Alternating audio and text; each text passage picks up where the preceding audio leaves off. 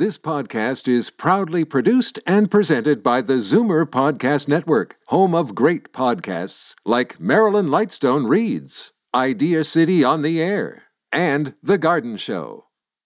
You're listening to an exclusive podcast of the Zoomer Week in Review, heard every Sunday at noon on AM 740 Zoomer Radio. You're listening to the Zoomer Week in Review, brought to you by CARP, a new vision of aging for Canadians. Happy New Year and welcome to the first 2012 edition of the Zoomer Week in Review. I'm Libby Znaimer. Today we'll look back at 2011 with CARP executives Ross Mayotte and Susan Eng. And if you're like me, you probably have a list of resolutions that you swear you're actually going to keep this year. Well, psychologist Dr. Oren Amitay will tell us how to make sure we achieve our goals. We'll also hear a special AARP radio feature about a woman who was inspired by Beethoven to study composition after she became deaf in her mid 20s. But first, here are your Zoomer headlines from around the world. Do you consider yourself happy? Many of us probably think Canadians are among the happiest people in the world. Well, you might be surprised to learn that we actually rank 23rd out of 58 countries. That's the finding of the first annual Global Happiness Poll by Leger Marketing. Canada shares its spot on the list with Japan. 60% of Canadian respondents were happy, 13% were unhappy, and 28% neither happy nor unhappy. The top five happiest countries in the world are Fiji, Nigeria, the Netherlands, Switzerland, and Ghana. We're still doing better than our neighbors to the south. The U.S. ranked 38th. The world's unhappiest country is Romania, the only place that posted a negative score on the happiness index. While here in Canada we've had socialized medicine since the 60s, in the US, one of the biggest stories of the year was the heated debate over the new healthcare reform laws.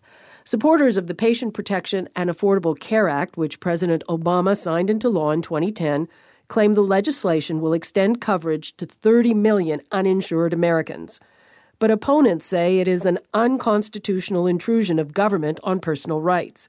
The case will go before the U.S. Supreme Court in late March. If taking a vacation is on your to do list for 2012, here are some of the best destinations for the year according to CNN.com. England tops the list. Last year's royal wedding may have been a magnet for travelers, but with both the Queen's Diamond Jubilee and the Summer Olympic Games in 2012, still more tourists are expected to flock to the UK. Next on the list is the Mayan Riviera.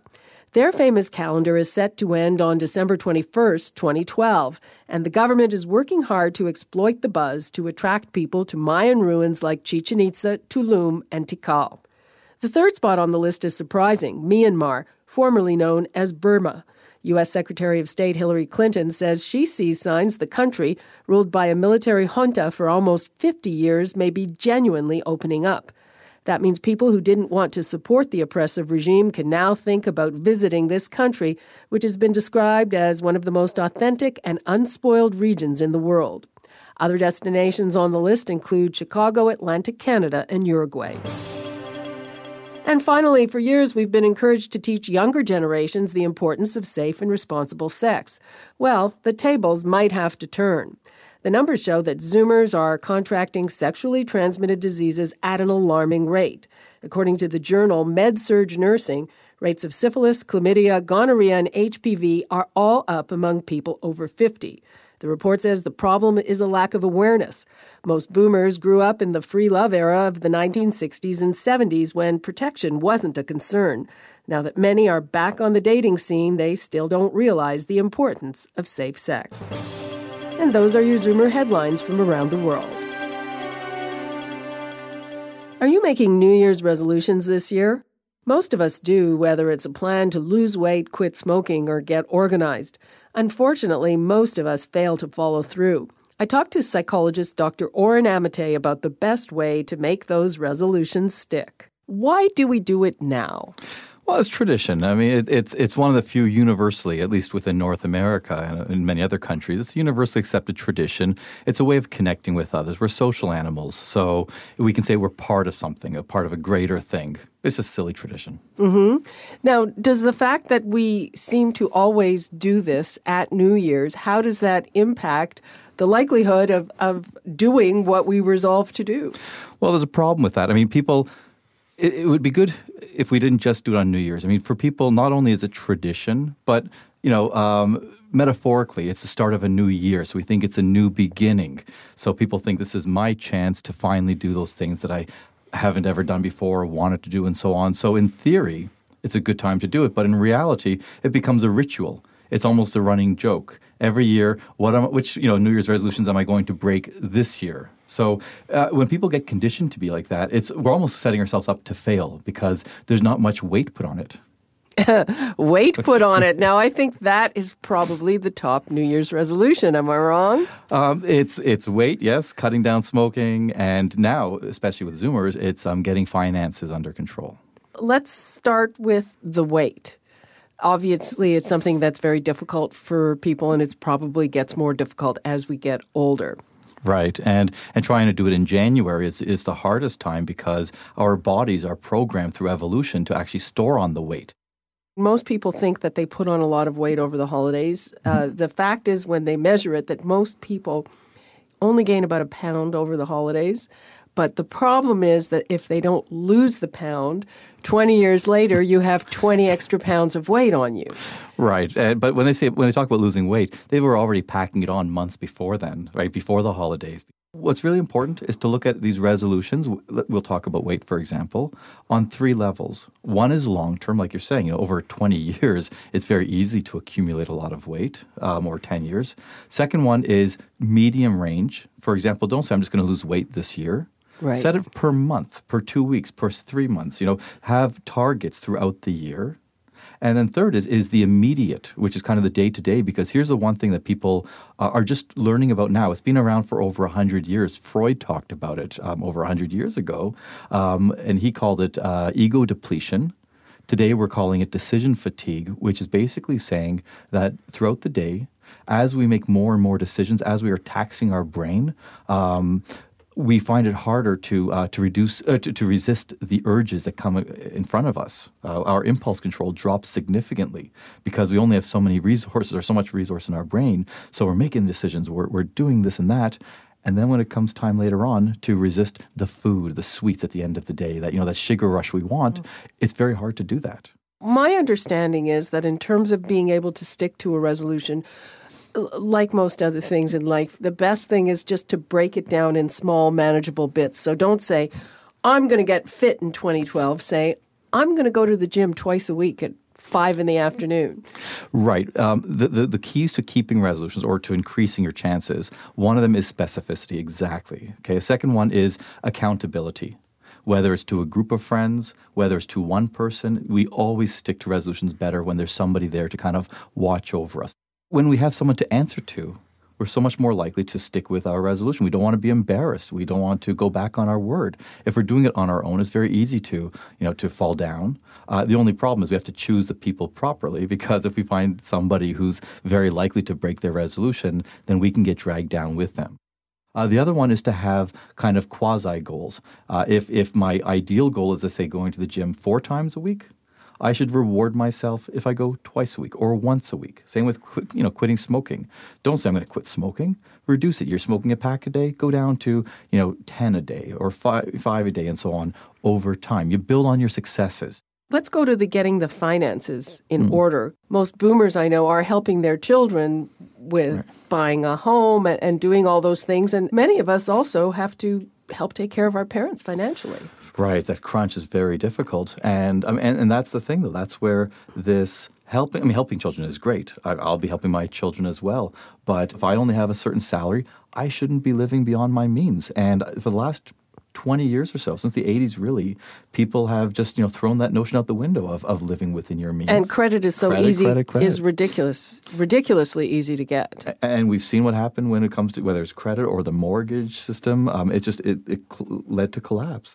people aren't really conditioning themselves to kind of just step back, think, do I really, really need this? You know, is there something more important, something I actually need versus something I want? And that's all about that's that's part of keeping a resolution.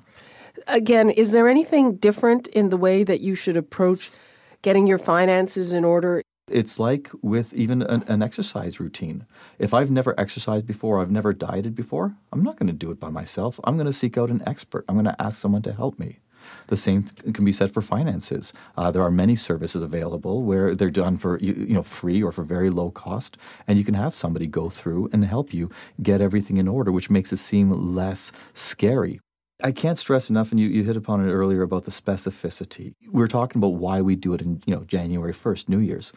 We can find every month or every few weeks a reason to kind of work toward the goal. Valentine's Day, I want to be fit for my current partner or my potential partner and so on. Every month, if we look on a calendar, we can find another reason to kind of keep moving forward every few weeks, every few months, set a target and keep working toward that target versus January 1st, one time out of 365 days. That way we keep the momentum going.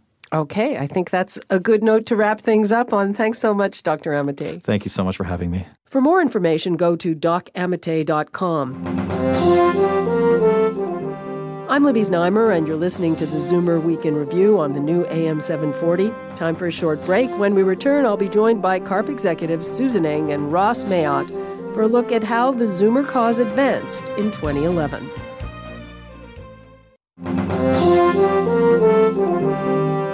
You're listening to the Zoomer Week in Review, brought to you by CARP, a new vision of aging for Canadians.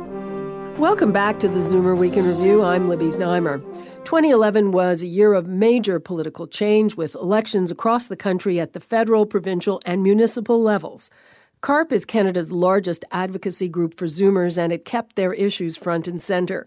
I'm joined by CARP's VP of Advocacy, Susan Eng, and VP of Community, Ross Mayotte. Susan Eng, Ross Mayotte, thanks for joining us. Lovely to be here. It is the start of a brand new year, 2012. First of all, let's assess last year. Susan, what were your major accomplishments and what is still to be done? Well, CARP had a very good year last year. We went through two major elections, federally and provincially. And in each case, there was a lot of focus on the issues that we've been raising on behalf of older Canadians and promises being kept, which is actually more important than, than them talking about it during an election. The latest that happened just before the holidays uh, was mandatory retirement finally being put to bed. Um, most people think that there isn't mandatory retirement anymore, but at the federal level, it was still on the books and still being hard lobbied for by federal employers. And so uh, that's something that is great, but it won't take place until next December, a year after royal assent. So anybody who is who reaches the age of say 60 in an airline between now and next December will still be asked to retire, even if they don't want to. But after next December, that will be against the law. So that's a major achievement at the end of the year. So they basically they just snuck that in with the budget. Good well, thing. That's it. That's for once that was okay because for 20 years groups like CARP and others have been lobbying for this change. So it isn't as if it, as if it was a new idea. And furthermore, the pilots uh, who did not want to be retired have been fighting this in the courts for eight years. So the arguments have been, you know, aired, fully aired on all sides of the argument. So I'm not too displeased that it just got done. Ross, a big year for the CARP chapters. Uh, you hit the magic number 50.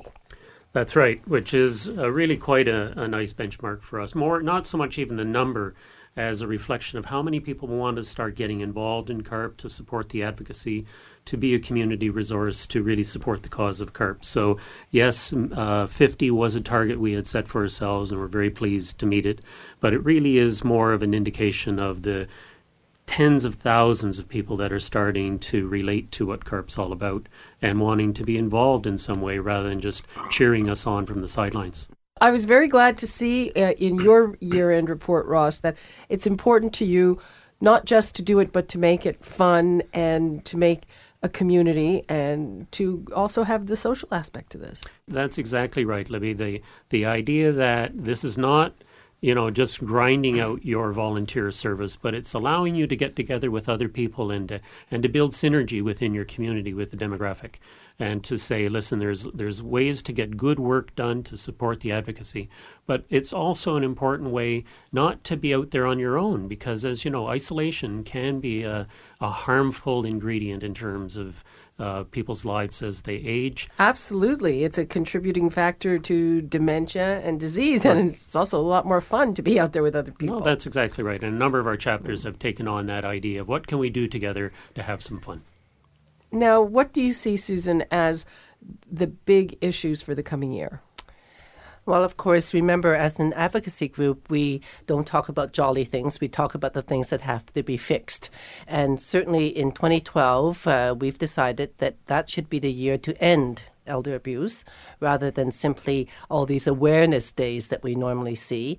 Uh, I think it's something that we have to tackle once and for all. And I think that with the kind of success that we've had in other areas, that we can really make a difference in this uh, in dealing with elder abuse in all forms. Uh, even now, today, the academics tell us that there may be about 10% uh, prevalence. In fact, when we ask our members if they know anybody, the number jumps up to about 30%. So there's a lot of underreporting even now.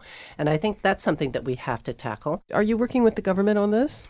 Well, um, of course, we have to work with the government. Now, it uh, they will do what they feel is necessary, and it's our job to prod them to do more. Uh, they will be keeping their promise to increase sentencing for anybody who is convicted of elder abuse. But as you can imagine, getting somebody to the point of a conviction is a, is a long process. We're going to be asking them to allocate more money and resources for investigations and prosecutions. We will ask for further support in people both identifying elder abuse cases and trying to provide in, uh, victim services along the piece. So it's a large, complex puzzle. The government will do its role, and we're there to push them to do more. Okay on that note, I think we'll wrap it up. Thank you very much for joining us, Susan Happy and Ross. Happy New Year to everyone. Thank Happy you. Happy New Year to everyone. Thank you. For more information about CARP or to become a member, go to carp.ca. I'm Libby Znaimer, and you're listening to the Zoomer Week in Review on the new AM 740. In just a moment, we'll hear about a woman who was inspired to study musical composition after she became deaf.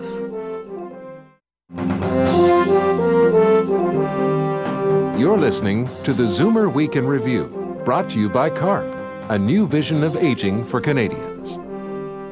Welcome back to the Zoomer Week in Review. I'm Libby Znaimer. We all know that Beethoven composed some of his best music after he became deaf, but that accomplishment is virtually unparalleled. Recently, an American named Tammy Willis received her master's degree in music composition from Virginia Commonwealth University. Like the great maestro, she wrote her music despite the fact that she's profoundly deaf. Sean Tubbs tells us her story.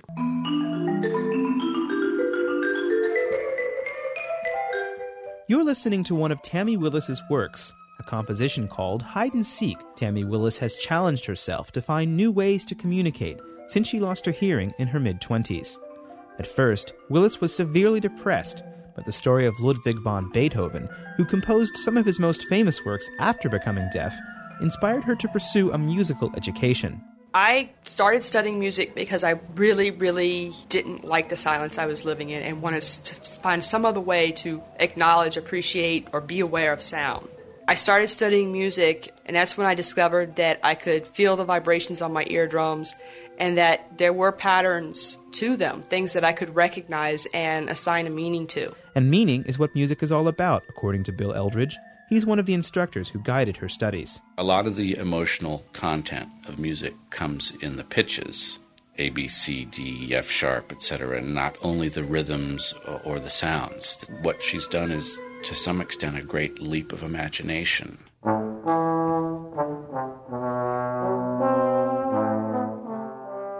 Eldridge calls Tammy Willis's pursuit of music a heroic achievement.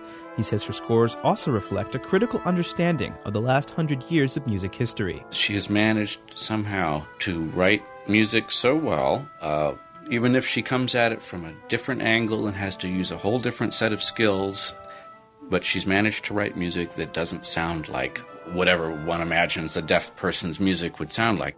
To compose, Willis relies on a theoretical knowledge of how musical scales function, But in order to add her own voice, she has developed a sense of how vibrations can stir musical feelings. There are, are certain vibrations that I find increase tension or become very unstable, and there's vibrations that feel very stable. And it's how I put the stable and unstable vibrations together that seem to make things move, make the music move, make the vibrations move and change.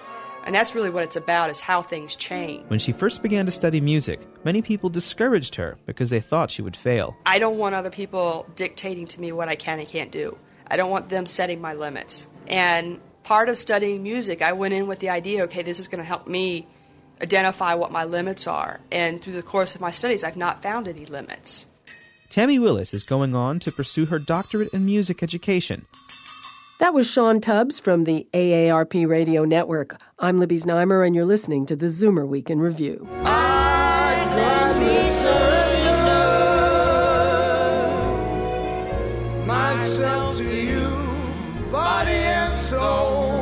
That's from Tony Bennett's hugely successful album Duets 2, and it's proof that young pop sensations like Lady Gaga and Justin Bieber aren't the only ones who dominated the musical scene in 2011.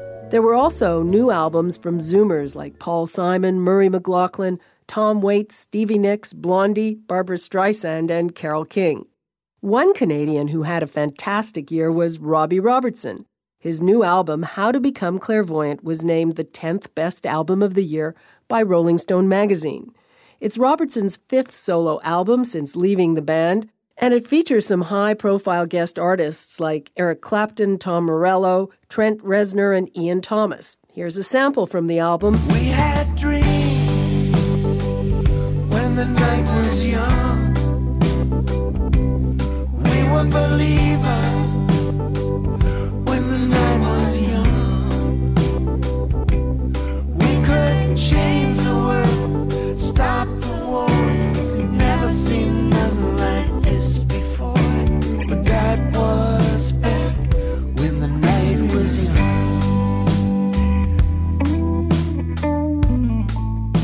That was from Robbie Robertson's new album, How to Become Clairvoyant. And that brings us to the end of another episode of the Zoomer Week in Review. I'm Libby Znaimer. Thanks for joining me today. I hope you'll be back next Sunday at noon, and I hope you have a very happy 2012. This has been an exclusive podcast of the Zoomer Week in Review, heard every Sunday at noon on AM 740 Zoomer Radio. This podcast is proudly produced and presented by the Zoomer Podcast Network, home of great podcasts like Marilyn Lightstone Reads, Idea City on the Air, and The Garden Show.